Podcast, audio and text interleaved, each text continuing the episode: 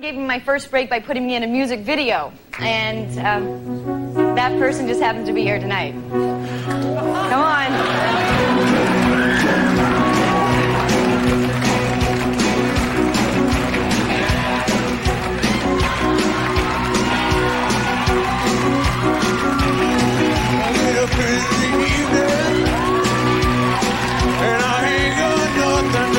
Up in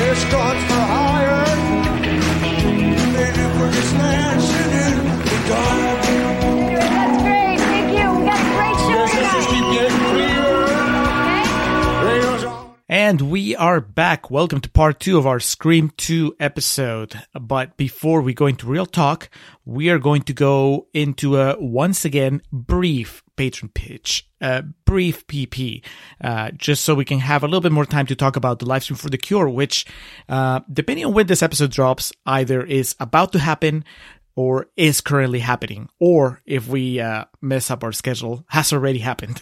but let's hope for the best. But first, our patron patreon.com slash contrarian prime. That's where you find all our patron stuff. Uh, lots of cool things. This month we're gonna have an exclusive bonus episode picked demanded by patron ben filmbusters ben who uh, is making us watch the first two episodes of the new sex and the city series. Alex you just found out about this. Uh, quick reaction. Why? well, I think the answer is is obvious, Alex. Uh, ben has been listening for a while. He knows your relationship with the with the franchise, and uh, he knows that you're not gonna. You, you've gone as far as to say that you wouldn't watch it unless somebody made you. So he's making you, Fair enough. and me, and me. So you know. Here I am, caught in the crossfire. Just the first two episodes, and then it would be pretty funny if that just inspired What's it to- called? And then it happened. and just like that, And just like that. and just like that, dot dot dot. Okay. So the first two episodes of that, we'll discuss that on our Patreon channel. And then, you know, we have our, uh, cutting room floor stuff, our, uh, pre-recording notes, and then Contrarians After Hours, which during the Friends Extravaganza, it's actually closely tied to whatever episodes we're doing on the main feed.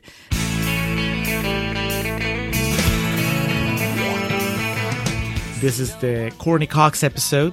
So our after hours will be a discussion of a Courteney Cox movie. Uh, in this case, it's 3,000 Miles to Graceland, which neither of us has seen. Alex, are you excited for 3,000 Miles to Graceland or are you dreading it? Oh no, I'm always at least somewhat interested in seeing a movie for the first time. Dreading it is not the expression. It's got a good cast. So if nothing else, we'll see. Worst case scenario, we'll see good actors struggling with bad material. We've done plenty of that before.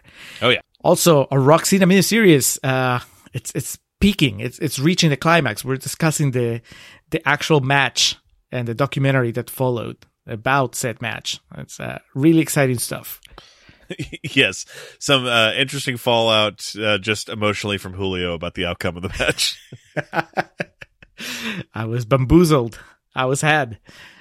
And then before we close this abbreviated edition of uh, Patron Pitch, uh, we should welcome a brand new patron, Stephen Holbert, which, if if I read the the notification correctly, is uh, another Australian patron. Alex, our internationality, if that's a word, uh, continues to expand.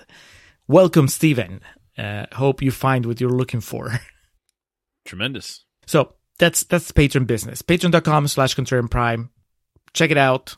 Join the contrarian supplements. Just a one dollar subscription will get you access. We have other tiers you can check out, but one dollar, one George Washington will get you in. So head on over and check it out. With patron business out of the way, eh, on to the most uh, important part of this episode, which is our contribution to the live stream for the cure. and that is not because we're important, but because the cause is important. Uh, Yes. just raising money for uh, cancer research. So the live stream for the cure runs from May 19th to May 21st. A lot of uh, awesome podcasters are going to be participating. live streaming segments, versions of their show uh, live. So if you if you tune in, livestreamforthecure.com has all the information and uh, you can donate, you can just participate, uh, you can watch, you can have it playing in the background, uh, or you can you can be an active participant depending on what's going on on the screen. Here's a promo for it, and then we're going to tell you what's going to happen on our segment.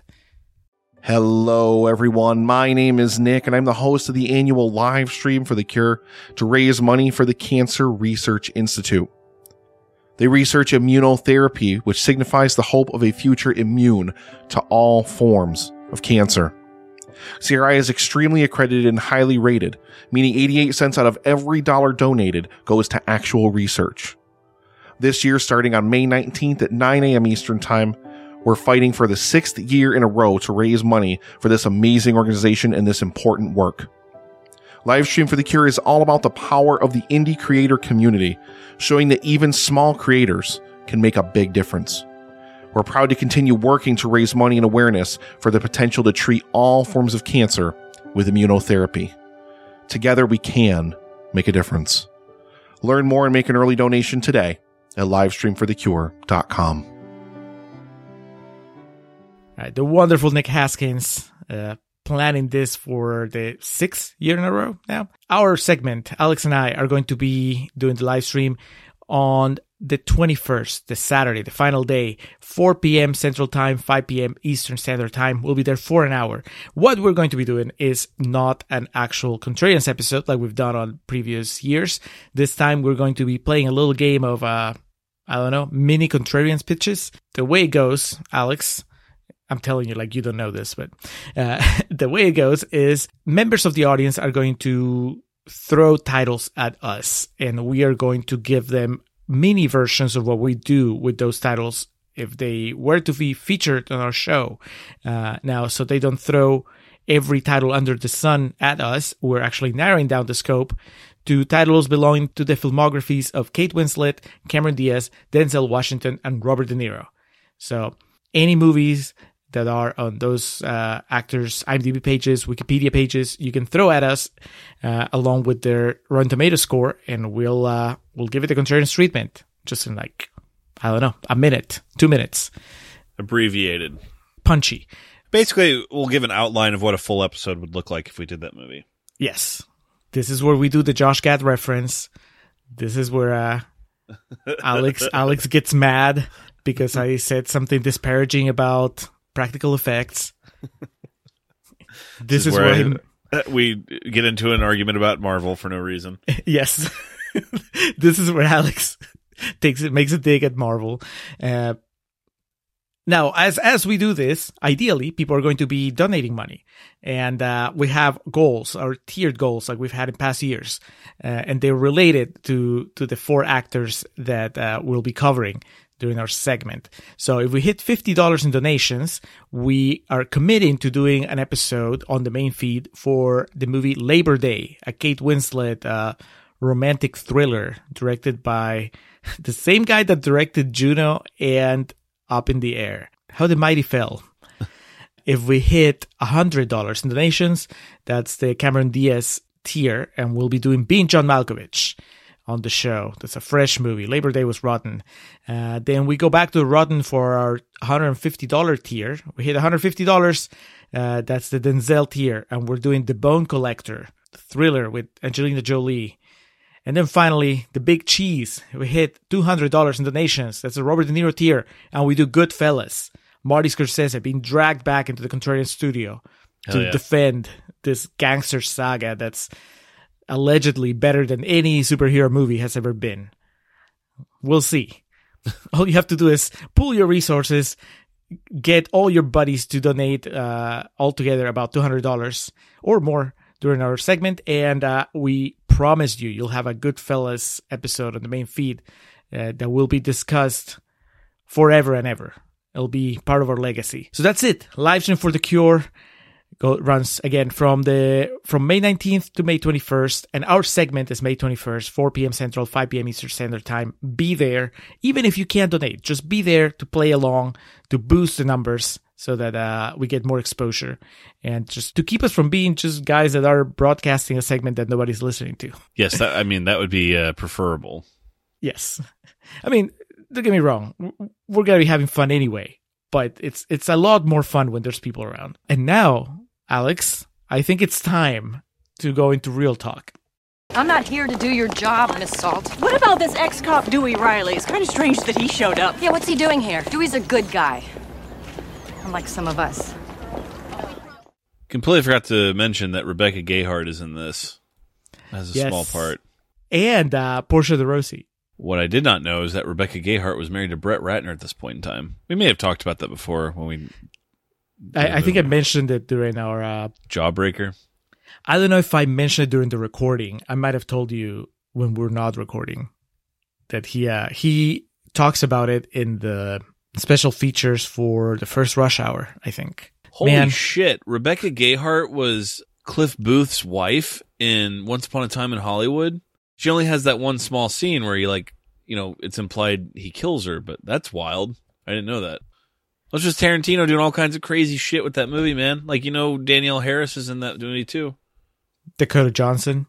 No, not Dakota Johnson. Fanning, Dakota Fanning. Dakota Fanning. Lena Timothy Dunham, Olyphant. unf- unfor- unfortunately, but yes, Timothy Olyphant, the Scream Two reunion. Imagine just Olyphant and uh, and Gayheart running to each other at the at the catering? Like, hey, I haven't seen you since 1997. 1997. Yeah. Hey, how's it going? Twenty years. What's up? How's Ratner? All right, Julio. So second screen we've covered on here, eighty-one percent. Uh, so, like we said, that qualifies as fresh for us.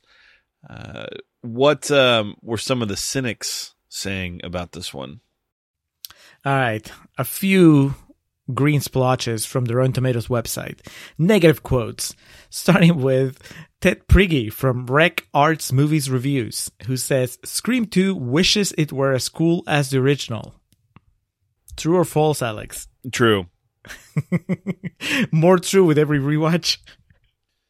Yeah, I don't know what it is, but like, uh, kind of jumping a little bit ahead. I gave it three stars when I put it on Letterboxd today because I feel it's that. It's, but every time I watch it, I like it less and less, and especially every time I rewatch it, I find myself, uh, like Eddie and uh, some of my other friends, horror movie fans, that just hold this in such high regard. I, I just find myself more and more baffled by.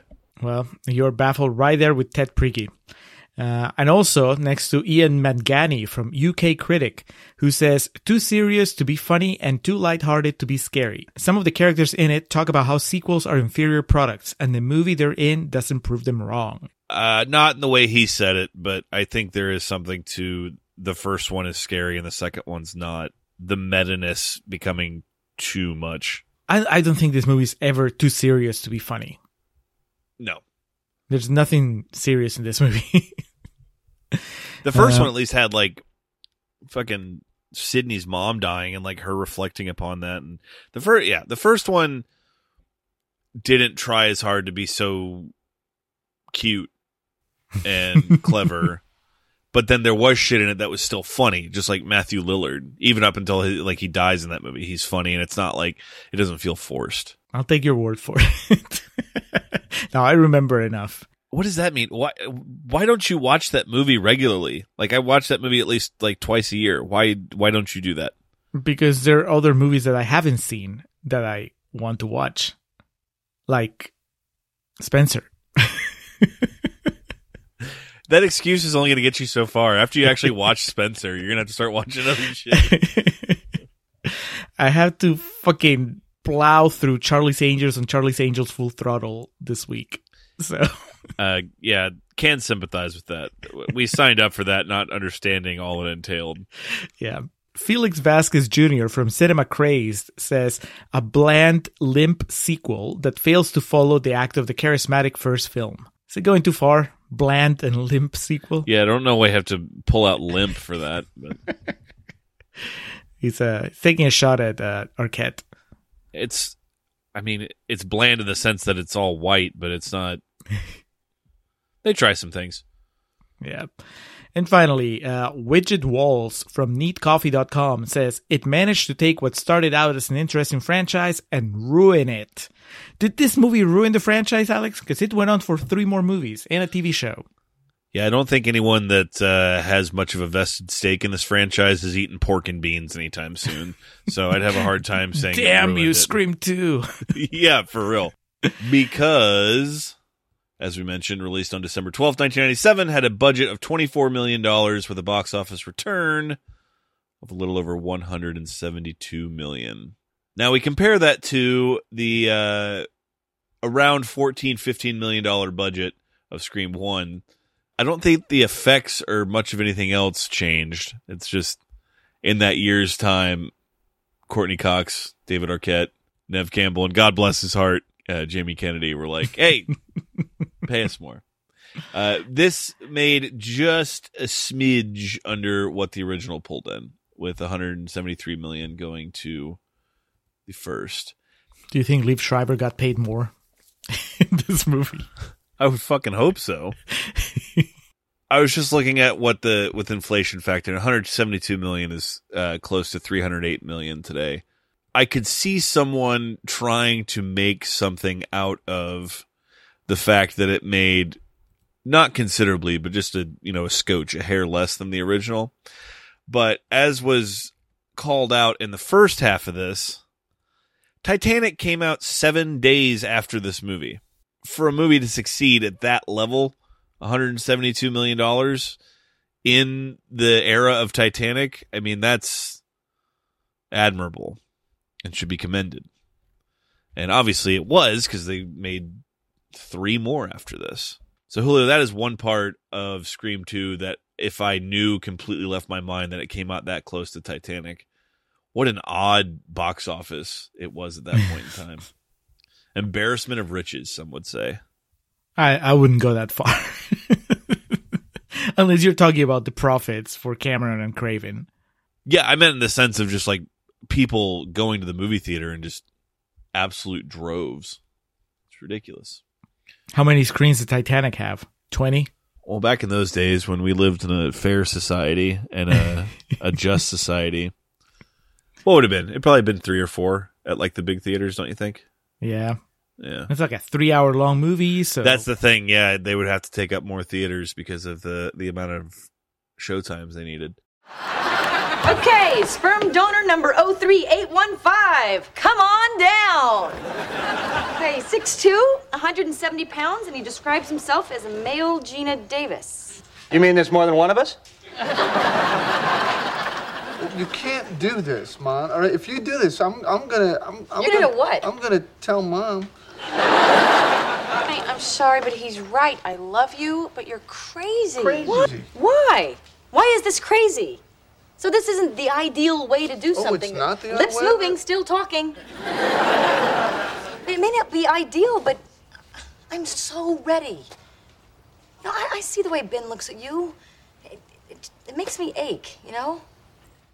Being that this is the Friends Stravaganza, this brings us to, as we mentioned, Monica Geller, Courteney Cox, Gale Weathers in this one, as we had done in our previous episode, and we will continue to do so throughout the Friends Stravaganza. We want to put it back in a place in time for any and all Friends aficionados. So, the night before Scream 2 was released on December 11th of 1997, the premiere of the one where they're going to party premiered, seen by just shy of 24 million Americans.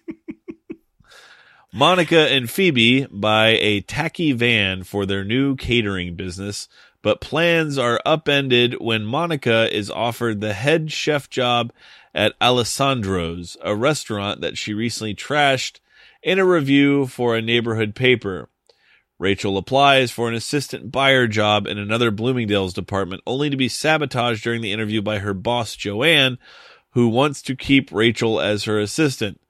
Rachel confronts Joanna, who then offers to make her assistant buyer in her department. Unfortunately, Joanna meets an untimely end before Rachel's promotion takes effect. Ross and Chandler are excited when their friend Mike Gandalf Ganderson is coming to town to party all night. When Gandalf cancels at the last minute, Joey says they can still have a great time, though the guys get beaten down before the night's end. It's one of the most relatable episodes of Friends as you get older. Because I think it's like the the button of that subplot or like the end is just like it's 9 p.m. and they're like, yeah, yeah, party, but they sit down and they just can't get up. I feel that. Yep, me too. Uh, I've seen this. I uh, my my fun trivia fact is that uh, Rachel's friend Joanna, Ra- Rachel's boss Joanna, before she dies in previous episodes, she actually there's an episode where she dates Chandler. They they go on a date. I think Rachel sets them up, and then Chandler uh, doesn't like her, doesn't like the boss, but he can't bring himself to not tell her, "Hey, I'll see you again sometime." You know, be nice and, and kind of set up a new date before. So so he keeps dating her even though he hates it, and then he tries to ghost her, but Rachel there. can't. yeah, and th- but you know he, he tries to ghost her because that's his move. But Rachel's like, you can't ghost her because she's my boss, and she keeps asking me about you. And uh, you know, at the end of that episode, she basically forces Chandler to be honest with with Joanna and tell her that he actually doesn't enjoy going out with her. And Joanna, surprisingly, thanks him for his honesty. And then Chandler is like, okay, great. And then as he's walking away, he can't help himself. He goes like, well, that was great. I'll see you again some other time. I'll give you a call or something.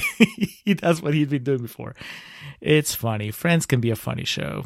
Uh, but yeah, Monica, she she takes a job, if I remember correctly. This is the beginning of uh, Monica being head chef at that restaurant. It goes on for the whole season, I think. Do you remember this era of Friends? I'm sure I've seen episodes of it, but it's not like other TV. Sh- it's not like Seinfeld, where I can picture eras of the show in my head. There's no eras in Seinfeld. It's What always the fuck the are you talking about? W- okay, give me the, the Seinfeld eras. It's usually depending on uh, Elaine's hair. Like there's the bun, there's the down, there's to Oh, the side. Okay, so we're going by looks. I was talking about like stages in the characters' There's lives. definitely oh well, there's definitely errors, just like there is in Friends of like they try to give like Kramer some like sense of humanity in the first two or three seasons, and then he just becomes like you know an absolute maniac, like that type of thing. It's like any show when they're trying to find their footing and figure it out. Uh, yeah, like the early seasons of Seinfeld when they, they think maybe you know Jerry Seinfeld should like try to act, and then you know the show goes on. It's like, nah, why would we do that? oh yeah, this is the era where we still put some of his stand up in between the commercial breaks. Yeah, exactly. Nah, but I'm sure I've seen this uh, era of Friends just through reruns and whatnot. It's really interesting to me too for how much of like a big family show that. Well, it was kind of targeted more towards adults, but it didn't shy away from, you know, being marketed in some aspects as like the it show for everybody.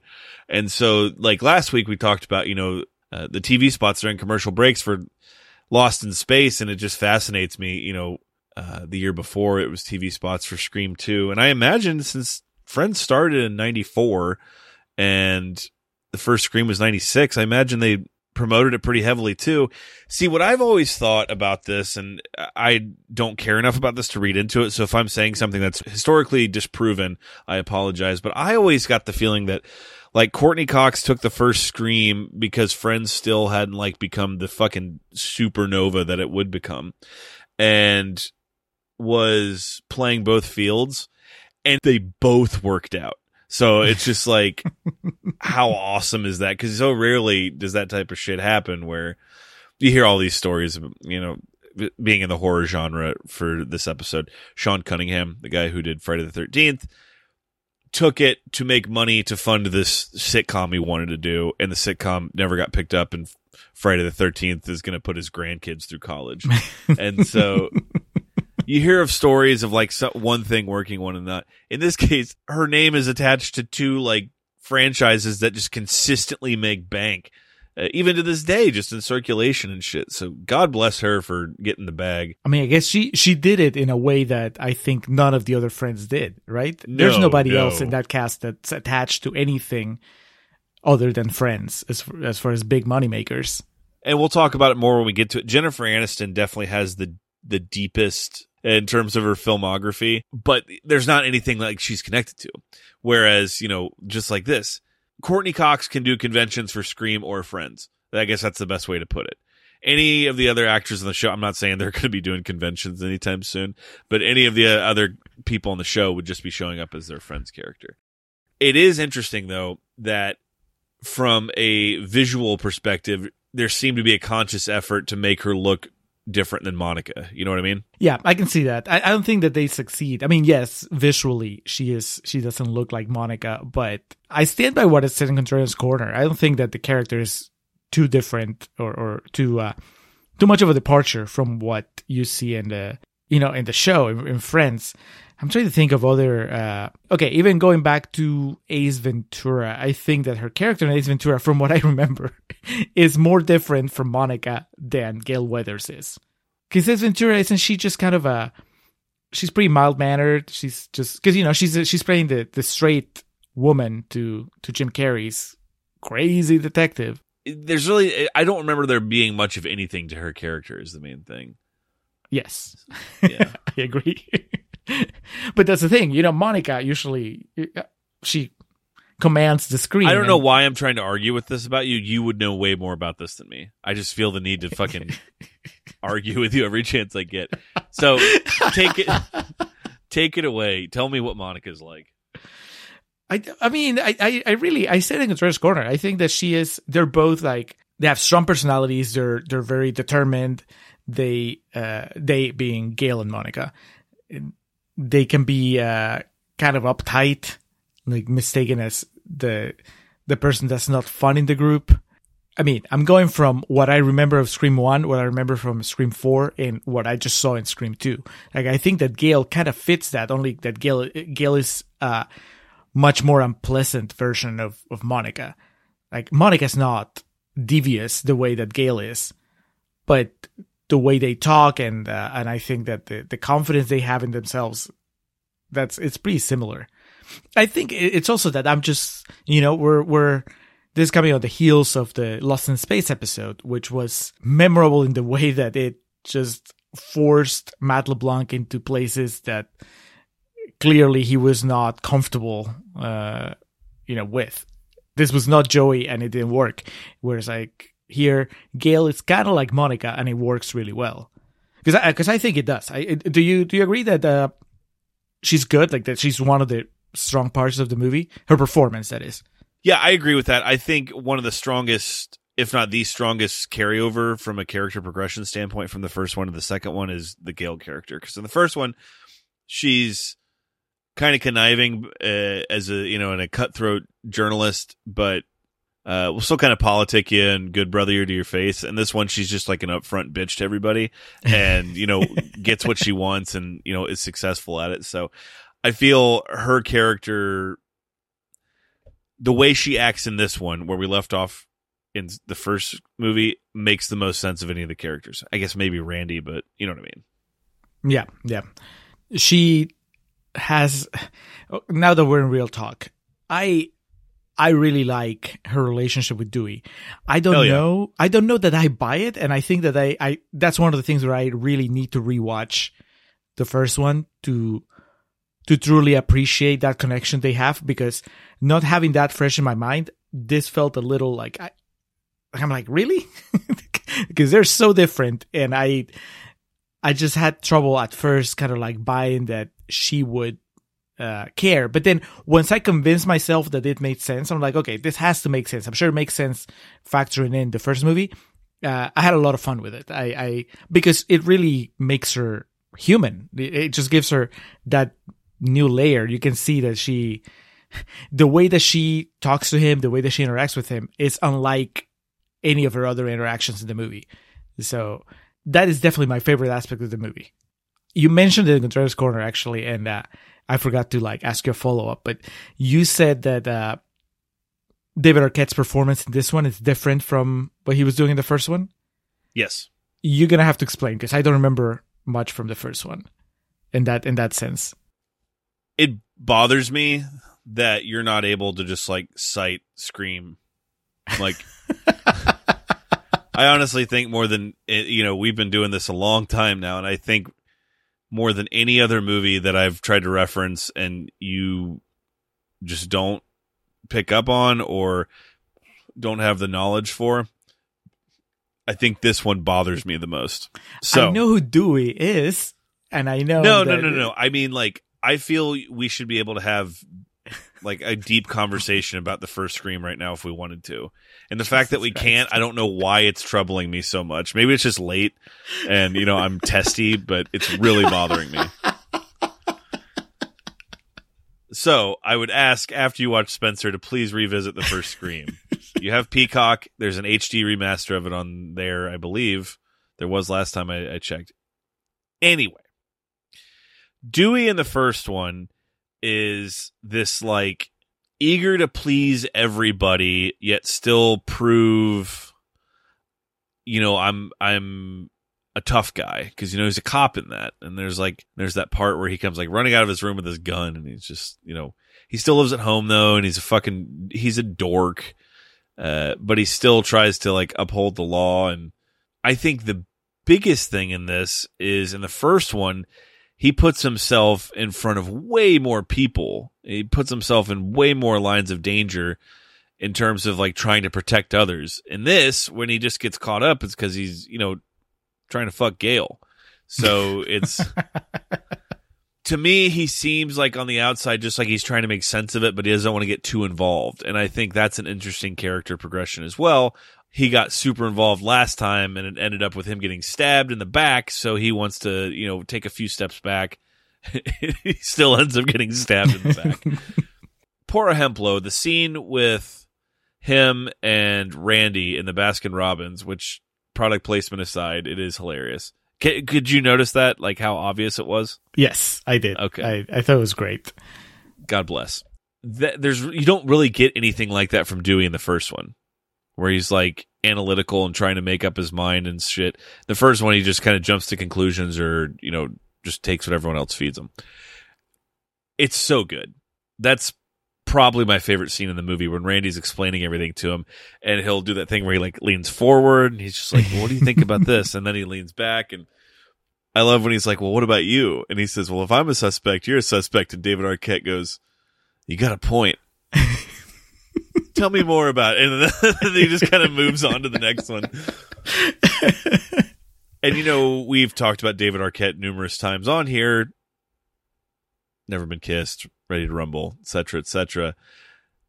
The comedy he became known for is in that era at least. is, Ah, David Arquette. You know what I mean? Mhm. I don't know why it tickled me so much this time, but just his kind of facial expressions and the way he engages in the conversation with uh, Jamie Kennedy is really good here. I, I know that was a, a long answer to your short question, but I, the the long and skinny of it is basically he's way more out front, and he's the person to jump in front of someone in the first one. In this one, he's way more methodical and mental, like i- in his thoughts about what's going on, and not as quick to jump in the line of battle. Which, like I said, is funny in the end because he still gets hurt anyway. Uh, more so than rewatching Scream, I wish I had re-listened uh, our Scream Four episode because I don't want to repeat myself. Uh, I thought about that too, but like I honestly have a hard time going back and listening to those early episodes just from like we've come so far. it's the type of thing of like when we edit these, you and I are both kind of perfectionists, and like, or at least in the sense of, I mean, someone could listen to this and think it fucking sucks, so there's nothing perfect about it. But what I mean by that is like, you and I have a certain place we like to get our episodes now. You know what I mean? hmm Yeah. And back then we were just kind of like, uh, I think this is what you do, and like I went back not too long ago to, I was going to compare our Ready to Rumble episode with someone else's, and I was listening to it. It was like, oh man, can't do it. We've come a long way, Alex. That's that's all I'll say. I can still, well, I don't know. I haven't listened to one of the really early ones in a while, uh, but I think if I get myself in the right mindset, I I can Yeah. enjoy it still. I guess in like a nostalgia kind of thing. Like, oh, remember how young we were? But uh, Yeah, not to cut you off. So you were saying you didn't want to repeat yourself, but Well, yeah, um, because I, I kind of have a feeling that I probably asked you this back then, but you know what? It's been so long that, and, and we're different people basically now. So maybe you would give me a different answer anyway. But uh, so who is your favorite character in the franchise? I think you go through the most with Dewey and uh Gale. I mean, it's so cliche to say Sidney, but I th- I don't know. See, like this is where I get all like weird and nerdy about it. I think my single favorite performance in the franchise is Matthew Lillard in the first one, but obviously he does like that character doesn't carry over. The problem with Neve Campbell is like I said in this, and like we, I, I can't tell how much of it you were being truthful. oh, I with. was a hundred percent serious. okay. Like I like her, like I get it, but I'm also like, man, there is nothing going on here. It's just, uh, I I get it. I understand why people like her because she's a badass. And there is something appealing about seeing a, a woman that would normally be cast as a victim, just cowering, you know, screaming as she runs away from the killer, to actually stand up to them and challenge them and and prevail, and that's cool. But it's also kind of I don't know. I just don't find it as as engaging. I don't know. She seems almost flippant about it, about the tragedies during this movie. I, I was like, man, I, I really, I think that everybody in the supporting cast is more interesting than her. Agreed. And I mentioned it in the first half too. I, I think it's four. I can't remember if they do this in three at all. But what, and I'm not saying either those are like great movies, but the idea of that character, it should be that thing of like, I'm the problem. I'm cursed. And, you know, all these people get close to me and die, that type of thing. That becomes interesting. And dealing with tragedy and whatnot.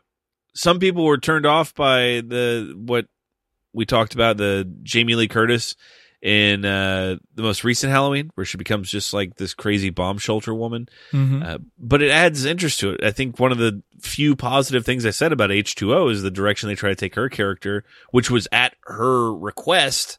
Like I would have trauma from what happened here. So like her, the drinking and shit like that makes that interesting. Here, and again, the character's supposed to be young. And when you're young, you're able to compartmentalize things and just kind of facilitate and eliminate them a little bit better. At the same time, you would you would think you know all your friends were killed and you because of you you were the plot of this huge murder thing. You think it would affect you more. This is just ah, I'm I'm dating Jerry O'Connell. Life's good. I want to be an actress. yeah, yeah. You know, I would actually enjoy it more. I think she would be fascinating if they double down on on that aspect of the character. The whole like, yeah, this happened, but I don't care. I'm moving on. And if she was even more unflappable about the whole thing, because there's a couple moments here where she she actually has the, she makes a quip at, at at very like tense times. Like I I actually laughed when uh, Sheldon's mom has her, you know, sh- she has the knife to her throat, and then Cotton Weary arrives to save the day, and he has the gun pointed at them, and uh, he's like, "Who the fuck is this?" And then Sidney goes like, "Cotton, meet Billy's mother." I think that's what she said, but the way she says it, it's like so matter of fact, and I'm like, okay, well, if you're gonna, if you took the character in this direction, this whole thing of like, I've seen so much that nothing affects me, I would actually be a lot more into it than the way it is here, where it's almost like, oh, she's just a normal girl. she's still, Yeah. she's still one of us. Because that I, I just don't find as interesting. I, I would agree with that. You mentioned Cotton, and I think he might be the most realistic character in this. His mood swings are obviously erratic, but and he he just gets away with murder, uh, literally after. and you have not seen three, right? I, I know that he he dies like in the opening. But do you know like what he becomes and stuff? No, no, that I don't know. Okay, he's like Maury. He has like a talk show, and he's that's the best part of three. That might be one of the best openings in the franchise. I mean, it's five movies, but you know what I mean. hmm Has the relatable aspect of like, if I was sent to prison for murder and I didn't do it, I would want the world to know I didn't do it. So I get that, and then I get this, and I kind of just enjoy the thing of like he doesn't care it's happening again. He just wants his name cleared, and it's driving him crazy. Like he's becoming the I'm not crazy, everyone else is crazy. and, and then in the end, I think it. Uh, I don't know if I would have had him save the day, but I, I like how it all kind of works out for him because in the end, all he did was you know bust a nut. He didn't kill anybody. But see, he's someone that seems very affected by what happened in the previous movie. He's the opposite of Sidney. Yeah, and I was trying to think if there would be any weight to what I said just a minute ago. If their thought was like, "Well, she's a college student, so she'll just forget it, so let's like write it like it's normal." But then again, that would just be kind of lazy writing.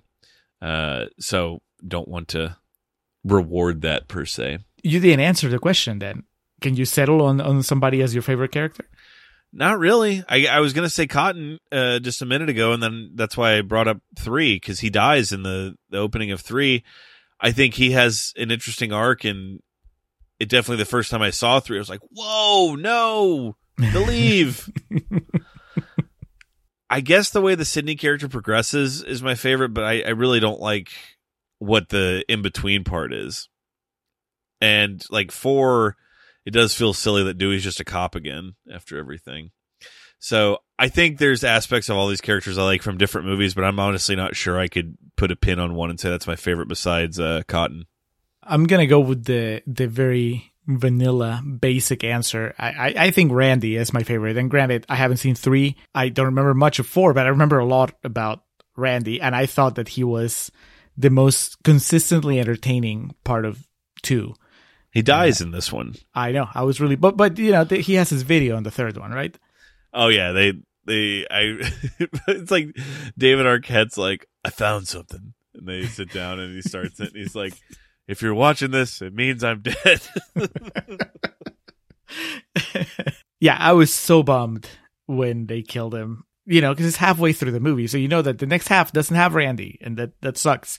Because I I find him. uh I find his dialogue pretty entertaining. I like that his personality is entertaining. I like the fact that he is a guy that openly acknowledges that he's been crushing on Sidney since the first movie, and yet nothing comes of it. you know, she's with Jerry O'Connell because the way that they set it up, you know, when he says it's early, I think it's his first scene when they're like, "What would you change?" Uh, in a sequel, or what's what's the good thing in a sequel? And he goes like, "Oh, I'd make the the geek get the girl," and you're thinking, "Oh, so is this gonna lead somewhere between him and Sidney?" But no, it doesn't. You know, but as a character moment, I liked it. I don't know. I mean, you know, I'm a sucker for somebody for a well placed movie reference. I think that that is, that's the thing that you could this character could be so annoying, and instead it's that the the perfect merging of the writing and Jamie Kennedy's performance. I mean, is this just like the ideal role for him? Is this is this it for Jamie Kennedy? I I I know I'm not familiar. yeah, clearly this was it. I mean, he's still around, but I Oh, don't yeah, think yeah, I don't think I've ever seen him in anything as high profile and as well suited, in my opinion, for his for his talents. Like whatever, it, it, it's like he found a way to connect to the character of Randy in a way that I just haven't seen him, you know, do anywhere else. Yeah, he had like a, a good amount of movies that he made. Uh, he was in Boiler Room um, before the first Scream. That Baz Luhrmann, Romeo and Juliet, and uh, fuck, what was it?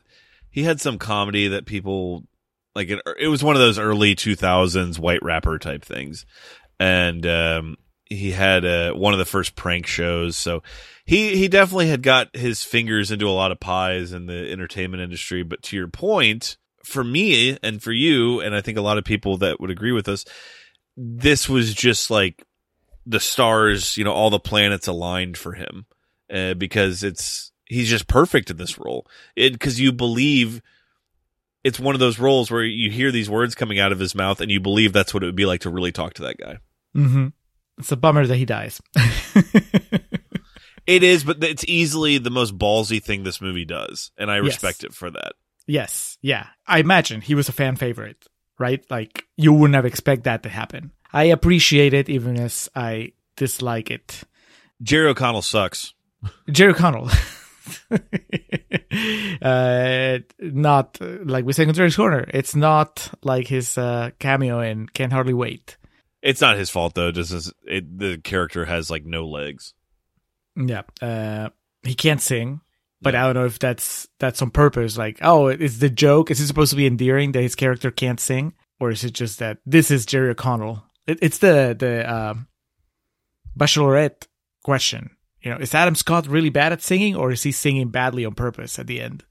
That's that's a throwback right there. uh, yeah, again, I cut you off, Julio. I just wanted to get out that I Jerry O'Connell seems like a good dude. Just it, and we know he's a good actor just from his moment in the sun and uh, can't hardly wait. But Yeah, I mean, I that out. can I can see the rationale of saying, well, Sidney, you can go two ways. Two ways that would be dramatically interesting. Maybe is like you either have her date somebody that's like Billy, and you're like, oh man, she has a thing for bad boys, or you have her date someone that's the complete opposite of Billy, which would be Jerry O'Connell, right? He's just yeah, medical student, goody two shoes. She he's not dark and brooding like like Billy was. See, I remember that about the first one. Fucking Skeet Ulrich, the next Johnny Depp, trying to force uh, Sidney to have sex. You know, there's there's none of that here. Uh, or I No. guess they could have had her be single. Maybe that wouldn't have been as interesting. Maybe I don't know. I don't think that O'Connell is as interesting anyway. But um, yeah, it's not his fault. It just doesn't. They don't give him anything to do. They. It's such a bummer that they make him a suspect because, like I said in Dress Corner, I think that when they make him a suspect, that that means that there's only so much they can give us with him because otherwise they'll Yeah. tip their hand and show you that he's not the guy. So no, O'Connell, no, no, thank you. Uh, Only Fantastic is good. is he? I, I think. Oh no. Okay. No. Okay. Allow me to elaborate. Specify. He's good until he's revealed as the killer. Then he is atrocious. But I think that that's the that's the script, and that is Wes Craven encouraging this type of performance from him. Yeah, Because, like I said, I know uh, we, we both know the the world knows at this point that he can be a very restrained and effective actor.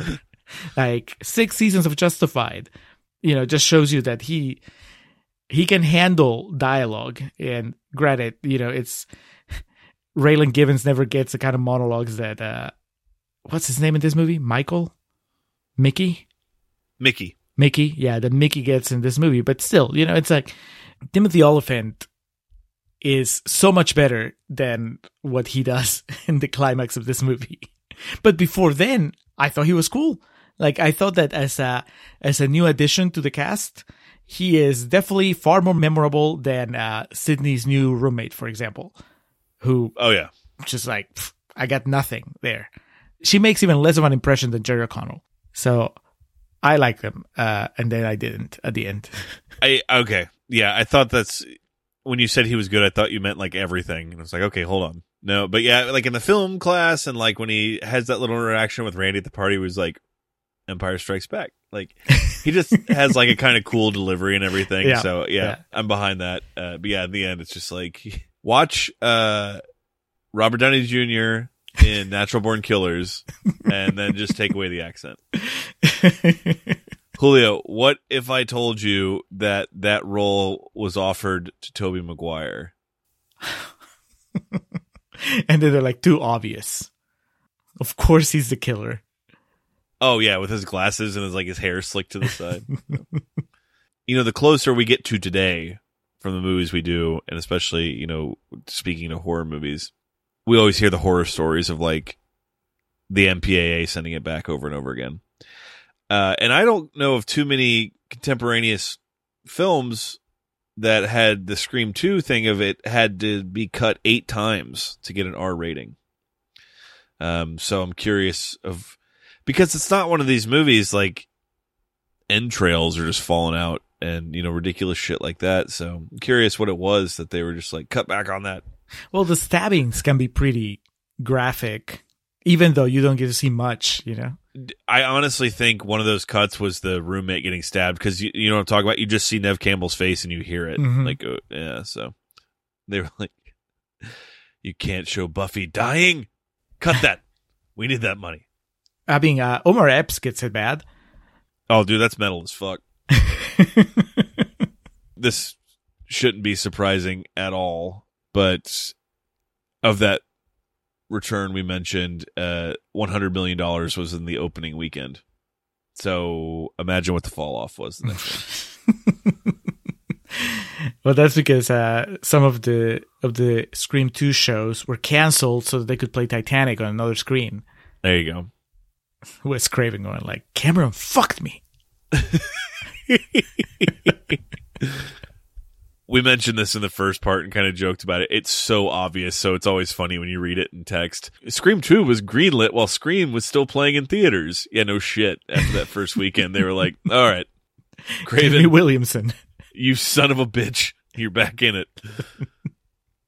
Right, three more. So let's talk about Kevin Williamson. This is really okay. So Williamson and Craven, obviously, but I think that because I've seen other Wes Craven movies uh, that are not written in this, they ha- they have very little in common when it comes to screenplay. You know, with, uh, with this movie, I'm gonna say that this is more of a Kevin Williamson movie, very well directed. Uh, uh, the first Scream, you know, Kevin Williamson movie screenplay, very well directed by Wes Craven. And then if you like Scream 2, then you know it's kind of the same thing. But I it's one of the things where like I think that the I would give it like a 50-50 as far as like contributions to what people think of when they think of Scream. And that is like the the deconstruction of, of the horror genre and the the meta aspects of it, the, the in jokes and the tone and all that stuff. Like I think that I think that Kevin Williamson brings that in his screenplay and then they got a director that was like steeped in that genre and he was able to kind of elevate it, you know, make it good. And so I think the high concept of Scream, I'll give the credit to Williamson and then the really effective stuff in Scream, like uh, the the opening with Drew Barrymore, or like even the opening in this movie, like the in Scream Two, I think it's pretty. I I thought it was pretty effective. I'll give that to to Wes Craven, if that makes sense. You know, like there's something pretty horrific about seeing Jada Pinkett Smith bloody, kind of like screaming in front of a theater audience that slowly realizes that there's something real happening in front of them. Yeah, that's Yeah. pretty distressing. That's one of those like horror scenes to me that personally, the older I've gotten, the more disturbing it is. Yeah, so so I think that the way you stage that, I, I you know, Williamson could have put it on the page, and that obviously that's a solid start. But then you need somebody like Wes Craven to, you know, really bring it together. But Craven doesn't strike me as the kind of guy that, you know, would be like as clever with the turn of phrase and all that stuff as as you see, you know, like the way these characters talk and everything. I mean, and we did New Nightmare a while ago, and that movie has certainly something to say about horror and you know going meta about Yeah. that franchise and everything. But I think that Scream definitely takes it up another notch. And I mean, I could be wrong, but I think of it mostly as a Kevin Williamson movie directed by Wes Craven instead of a Wes Craven movie written by Kevin Williamson. Do you do you ever think about that, or are you just like, oh, that's Scream? I'm not gonna separate the the elements. No, I know exactly what you're saying. Specifically, we can apply it to shit we've done because the dialogue in this is exactly the same as in Halloween H2O. Not necessarily with Jamie Lee Curtis, but the other characters in it. And it is that Kevin Williamson touch, whatever. And yeah, so I know what you mean. I've, I've seen Last House on the Left. At no point in that did I think, man, the writing is sharp on this thing. So It's I almost think- like uh, it's almost like Craven. Wes Craven is at the mercy of the screenplays that Yeah. arrive on his desk. Just like, uh, okay. But Julio, what you're referring to, I find that to be so interesting. I find that part of filmmaking to be interesting. I find The Social Network not just to be a great movie, but also interesting because it's David Fincher directing an Aaron Sorkin screenplay. You know what I mean? And so something like this, definitely for the horror genre, which I'm a big fan of, a dream team. So having seen the other shit that Wes Craven had done up until this point, yes, it's very clear that the guy who wrote the, the that the screenplay is coming from a very distinct voice. And I think it's more interesting specifically again to what we've done in recent memory with H2O that that voice carries to whatever he's doing. So to answer your question, yeah, this did not feel like New Nightmare, did not feel like the original Nightmare on Elm Street, uh, and nor was it The Hills Have Eyes, Last House on the Left, Swamp Thing, what have you. It uh, it makes it interesting for that reason. I don't think it's the best one. I don't think it holds a candle to the first one. Come on, Randy. These kids are your friends. Who Who do you think's the killer? How about Gale Weathers? Gale? A killer? Why not? Well, she is vicious enough. She's an opportunist. Isn't it conceivable she's planning her next book? That's what reporters do, Dewey. They stage the news. While we discuss the screenwriting, Julio, and the script, uh, I feel it's appropriate to mention that the cast were not informed the identity of the killer until the last day of principal photography. Also, the cast did not receive the last 10 pages of the script until it was time to film the scenes containing therein. Furthermore, the last 10 pages of the shooting script were printed on gray paper in order to deter illicit duplication of them. All that- cast mem- That bothers me, but keep going. All cast members were required to sign confidentiality clauses as part of their respective contracts that precluded them from discussing the outcome of the story and the killer's identity. Now, there are many fabled tales of the script rewrites for Scream 3. Uh, this was obviously not as intensive as that, but with the internet coming in, you got to keep it fresh. You got to keep it under wraps. What uh, what's the problem, Julio? Y- your actor doesn't know how the movie ends. I mean, how how is that going to affect anything they're doing?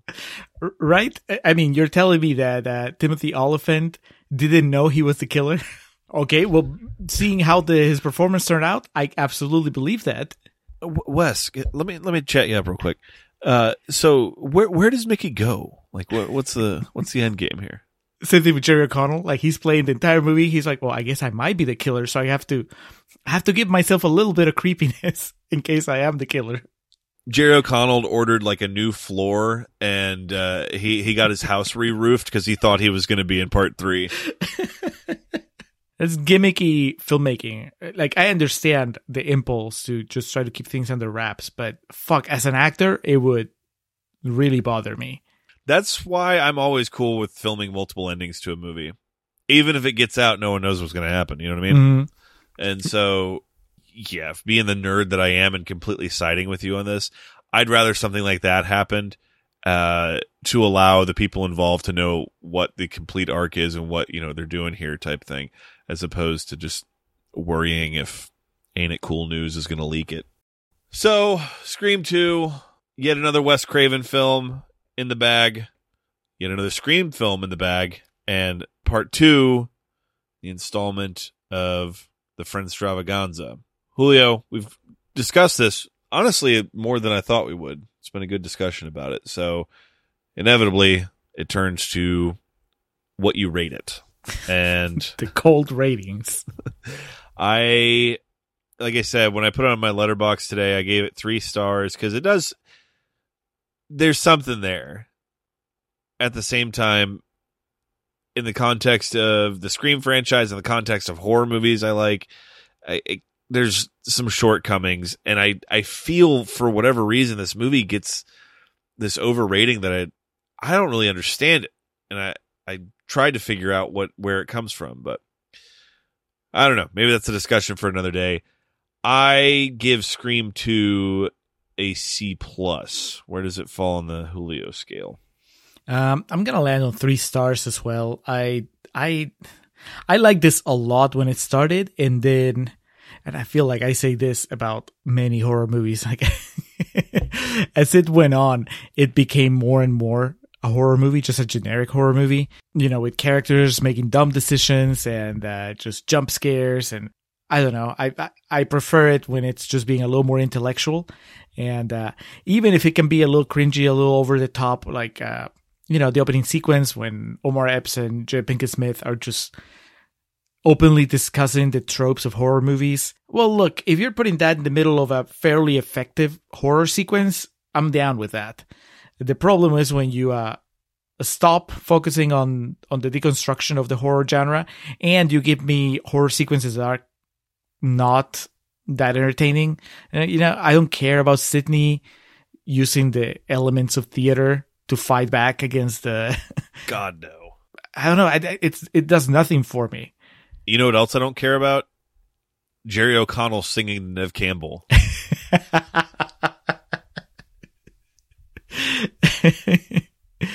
Maybe it was a different song. or, you know, if he could sing or something.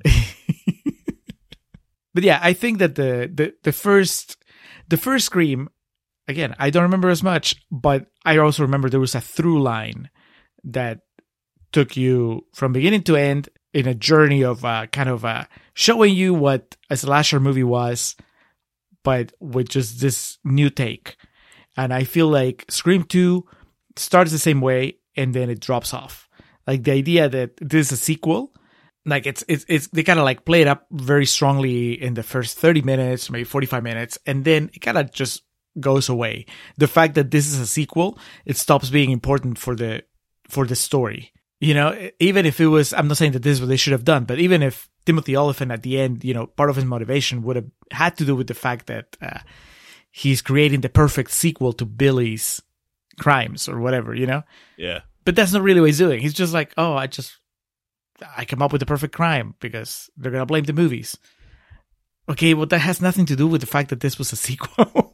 It's a. I don't think that the movie started off as being a commentary on violence in movies or how people perceive violence in movies. You know, it's just you have Stab playing in the background, but that's more of a. I don't think that that is is uh, important enough in the story to make it relevant at the end. So, yeah, I I just I don't think that this movie follows through with its most interesting ideas, and instead it's just kind of generic by the time it gets the to the end. But it has entertaining moments. I really like Jamie Kennedy in it. I like Dewey. I like Courteney Cox. I, I mean, I'm happy that I watched it. I don't need to watch it again. How have you watched this so many times when you're really not crazy about it? Comes up in October. Oh, that's right. That's yeah. that's part of your thing. Okay. Yeah. and it's like I remember this was definitely one when I was in college. I had premium channels like HBO and Showtime and shit like that. It'd just be one of those movies. I would when it was on, I'd put it on. We have different systems for watching movies. Yeah. Uh, Scream 2 is your Swimfan. Noted. I'm fine with that. All right. Well, that's it. That's three stars for me, C plus for you, and a lot of anger from uh, Eddie Strait and all those people that say that this is the best in the franchise. Sorry. Yep. Calls them as we see them. Save that argument for another rainy day. Now, speaking of another rainy day, Alex, coming up next. what is next in the Friends extravaganza? well, actually, uh, coming up next, uh, our patrons come to the rescue and put a stop, a temporary stop to the Friends extravaganza. We have patron Ben from Filmbusters, who, as we mentioned, is giving us two episodes of the new Sex and the City uh, show for the patron channel. But for the main feed, he is giving us the movie The Damned United, which is a British movie and it's a sports movie and it stars or features at least uh, Michael Sheen. Uh, that's all I know. Well, that and it's uh it's fresh on the Tomatometer. So I guess we're gonna be saying mean things about it on the next episode. Alex, have you ever heard of the Damned United? I have not, but Tom Hooper's the director, so I look forward to taking far too many liberties with him. Oh God, I hope that you end up loving this movie. oh, that would be perfect. You'd be so conflicted. Be a Uh, perfect inclusion. Yep, yep. So that's coming up next. Damned United. Also, as we since we're talking about things in the future or things out there that are not on the main feed, I was on Word Salad uh, for a special Mother's Day episode where we talked about uh, our top five movie mothers and our top five TV mothers. Alex, I had Selina Meyers on my honorable mentions for the TV moms. She's a she's a terrible mom, but you know worth mentioning. And then you, Alex, were on a on a podcast about wrestling. Correct. if you can believe it. Yeah, the late night grin. Uh, they had me on as part of their Grin Grappler series, which they've only done two episodes of so far, and I've been on both of them, so it could become a regular thing. Basically, just discussing the career of one particular wrestler at a time. Uh, this last one, we talked about a guy who's in one of my all time favorite matches, so I just went on at length about it. But we'll be sure to include all that in the description. Uh, episode I was on is on YouTube. Uh, you can check it out for free. So I checked it out. Uh, I watched about twenty minutes or so, and uh, it was like I was at work, so you know I couldn't like just have the whole thing. But you know, I I started with the hubris of like, oh, you know, we've done four episodes of Roxina, and you know, I I'm sure I'll have an idea of what these guys are talking about. It reminded me of when I, I'd taken a few French lessons when the uh, when the pandemic started and lockdown. I signed up Uh-huh. for French because I was like, I'm going to learn French while I'm here not working, and uh, and I'm like, I think I'm doing okay. And then they hit me with the first like major test, and it's just like two people speaking in French, like conversationally, and I'm like, I can't pick up a single word. And I'm like, oh wow, I'm, I'm not ready yet. And so this was a similar experience where I was hearing you and these other three guys talking about wrestling, and I'm like, I don't know what they're talking about. I can follow the conversation. I know the words, but they're arranged in ways that I am not familiar with. Uh, that's awesome. Yeah. So it was, uh, but it was very entertaining. And I know that we have listeners that are far more, uh, versed in the world of wrestling than I am. And, uh, and even if they aren't, I mean, it's still, it's entertaining. You get to see Alex wearing some really cool red shades. And that alone is worth the price of admission.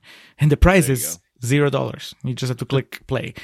So anyway, plenty of contrarian I'll- stuff out there. I'll pay you to look at me. yes. so anyway, that's it. Next time it'll be the Damned United, and then after that we'll be back to the Friends Extravaganza with the Chandler episode. I want to say so that'll be almost heroes. Until then, uh, this is it. Alex, take us away. All right, to go ahead and close this out, we're going to move into perennial plugs. We start off by giving thanks to the festive years. They provide our opening and closing tracks. They kick us off with Last Stand, take us home with Summer of 99. Be sure to head over to thefestiveyears.com for any and all festive years needs. Our friend and fellow podcaster Hans Rothgiesser, he's the man behind our logo and the graphics on our webpage, on our Patreon page, on our merch page. He's he's done all those little tomatoes and all those uh, little green splotches on all our pages. Those come from the very talented Hans. He's also a novelist. He's written a whole bunch of sci-fi novels, fantasy novels, zombie novels. You can check out his work on his webpage, mildemonios.pe. That's M-I-L-D-M-O-N-I-O-S dot P-E. Or you can contact him on Twitter at Mildemonios or email him, mildemonios at hotmail.com if you want him to uh, do a logo for you, write a comic for you, if you want to tell him how cool his podcasts are.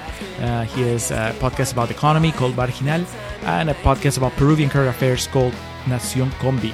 Hans, thank you for all your support.